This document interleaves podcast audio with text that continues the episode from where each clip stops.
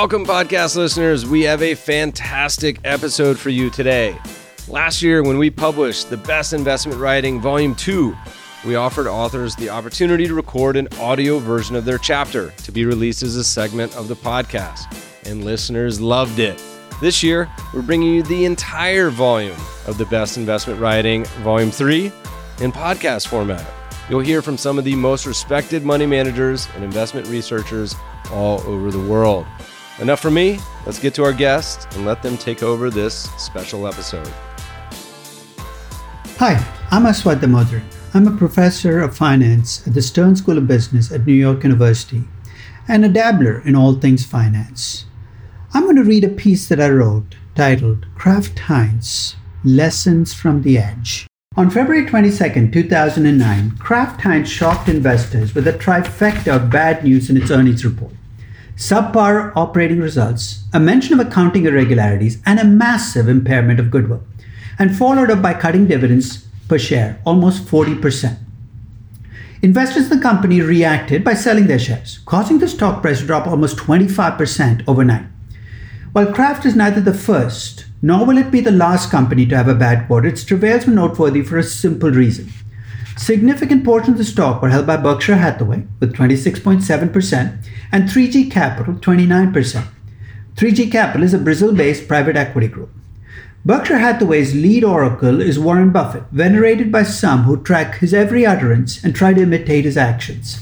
3G Capital might not have Buffett's name recognition, but its lead players are viewed as ruthlessly efficient managers, capable of delivering large cost cuts.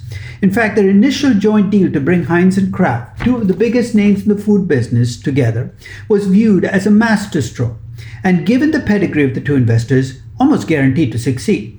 As the promised benefits have failed to materialize, the investors who followed them into the deal seem to view their failure as a betrayal. The backstory. You don't have to be like ketchup or processed cheese to know that Kraft and Heinz are part of American culinary history. Heinz, the older of the two companies, traces its history back to 1869, when Henry Heinz started packing and selling horseradish and after a brief bout of bankruptcy turned to making 57 varieties of ketchup. After a century of growth and profitability, the company hit a rough patch in the 1990s and was targeted by an activist investor, Nelson Peltz, in 2013. Shortly thereafter, Heinz was acquired by Berkshire Hathaway and 3G Capital for 23 billion becoming a private company. Kraft started life as a cheese company in 1903, and over the next century, it expanded first into other dairy products and then widened its repertoire to include other processed foods. In 1981, it merged with Dart Industries, maker of Duracell batteries and Tupperware, before it was acquired by Philip Morris in 1988. After a series of convulsions where parts of it were sold and the rest merged with Nabisco, Kraft was spun off by Philip Morris, renamed Altria, and targeted by Nelson Peltz, yes, that very same gentleman, in 2008. Through all the mergers, divestitures, and spin offs, managers made promises of synergy and new beginnings. Deal makers made money, but little of substance actually changed in the products. In 2015, the two companies were brought together, Berkshire and Hathaway 3G and 3G playing both matchmakers and deal funders, as Kraft Heinz, and the merger was completed in July 2015. At the time of the deal, there was unbridled enthusiasm on the part of investors and market observers, and part of the unquestioning acceptance that the new company had become a force in the global food business was the pedigree of the main investors. In the years since the merger, though, the companies had trouble delivering on expectations of revenue growth and cost cutting.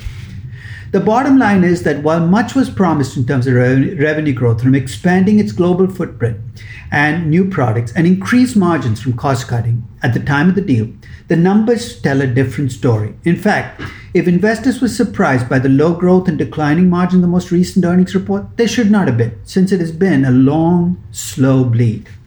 The earnings report. The earnings report that triggered the stock price collapse for Kraft Heinz was released on February 22nd. It contained bad news on many fronts. 1. Flatlining operations. Revenues for 2008 were unchanged from revenues in 2017, but operating income dipped before impairment charges from 6.2 billion in 2017 to 5.8 billion in 2018. The operating margin dropped from 23.5% in 2017 to 22% in 2018. Two, accounting irregularities. In a surprise, the company also announced that it was under SEC investigation for accounting irregularities in its procurement area and took a charge of 25 million to reflect expected adjustments to its costs. 3. Goodwill impairment. The company took a charge of 15.4 billion for impairment of goodwill, primarily on the US refrigerated and Canadian retail segments, an admission that they paid too much for acquisitions in prior years. 4. Dividend cuts. The company, a perennial big dividend payer, cut its dividend per share from 250 to 160 to prepare itself for what it said would be a difficult 2019. While investors were shocked, the crumb tray leading up to the report contained key clues. Revenues had already flattened out in 2017 relative to 2016, and the decline in margins reflected difficulties that 3G faced in trying to cut costs after the deal was made. The only people who care about impairment charges, a pointless and de- delayed admission on overpayment on acquisitions, are those who use book value of equity as a proxy for overall value. The dividend cuts were perhaps a surprise, but more in what they say about pa- how panicked management must be about future operations. Since the company disattached dividend cuts, disattached dividends cuts them only as a last resort. With the bad news in the earnings report still fresh, let's consider the value effects. Let's consider the implications of the stock and the value of Kraft Heinz of all the news in the earnings report. The flat revenues and the declining margins as I see them are part of a long term trend that will be difficult, if not impossible, to reverse. While Kraft Heinz may have a quarter or two of positive, with positive blips, I see more of the same going forward. In my valuation, I've forecasted revenue growth of 1% a year in perpetuity, less than the inflation rate, reflecting the headwinds the company faces. The downbeat revenue growth story will be accompanied by a matching bad news story on operating margins, where the company will face pricing pressures in its product markets, leading to a drop, albeit a small and gradual one, in operating margins over time from 22% in 2018 to 20% over the next five years. The company's cost of capital is currently 6%, reflecting the nature of its products and its use of debt. But over time, the benefits from the latter will wear thin. And since that is close to the average for the industry, US food processing companies have an average cost of capital of 6.12%. I will leave it unchanged. Finally, the mistakes of the past few years will leave at least one positive residue in the form of restructuring charges that I assume will provide partial shelter from taxes at least for the next two years. The good news is, even with a stilted story, Kraft has a value of 34.88 that is close to the stock price, 34.23. The bad news is that the potential upside looks limited, as you can see in the results of a simulation that I did, allowing expected revenue growth, operating margin, and cost of capital to be drawn from distributions rather than using point estimates. The finding that the value falls within a tight range, with the first decile at about 26 and the ninth at close to 47, should not surprise you. So the ranges in the inputs are also not wide. As an investor, here are the actions that would follow from this valuation. If you own Kraft Heinz prior to the earnings report, and I thankfully did not, selling now will accomplish little. The damage has already been done, and the stock is priced now as a fair value investment. I know that 3G sold almost one quarter of its holding in September 2018. Good timing given the earnings report, but any attempts to sell now will gain them nothing. If you don't own Kraft Heinz, the valuation suggests that the stock is fairly valued at today's price, but at a lower price, it would be a good investment. I have a limit buy on the stock at a $30 price, and if it does hit that price, I will be a Kraft Heinz shareholder, notwithstanding the fact that I think its future does not hold promise. If it does not drop that low, there are other fish to catch, and I will move on. There are two concerns, though, that investors looking at the stock have to have. The first is when companies claim that they have discovered accounting irregularities, but that they've cleaned up their act, they're often dissembling, and there are often more shocks to come. With Kraft Heinz, the magnitude of the irregularity is small, and given that they have no history of playing accounting games, I'm willing to give them the benefit of the doubt, at least for the moment. The second is that the company does not does carry 32 billion debt and while that debt has no toxic side effects today, that is because the company is perceived to have stable and positive cash flows. If the margin decline that I forecast becomes a margin drought, the debt will expose the company to a clear and present danger of default. Put simply, it will make the bad case scenarios that are embedded in the simulation worse and perhaps threaten the company's existence. The lessons. There are lessons in the Kraft Heinz blow but I will tread carefully since I risk offending some with talk that you may view as not just incorrect but sacrilegious. One, it is human to err. At the risk of stating the obvious, Warren B. Buffett and 3G's key operators are human and are prone to not only making mistakes like the rest of us, but also to have blind spots in investing that hurt them. In fact, Buffett has been open about his mistakes and how much they have cost him and Berkshire Hathaway shareholders.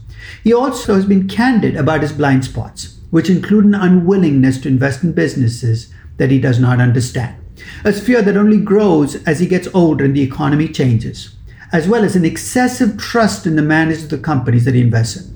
While he is, for the most part, an excellent judge of character, his investments in Wells Fargo, Coca Cola, and Kraft Heinz show that he's not perfect. The fault, in my view, is not with Buffett, but with the legions of investors, analysts, and journalists who treat him as an investment deity, quoting his words as gospel and tarring and feathering anyone who dares to question them. Two, stocks are not bonds.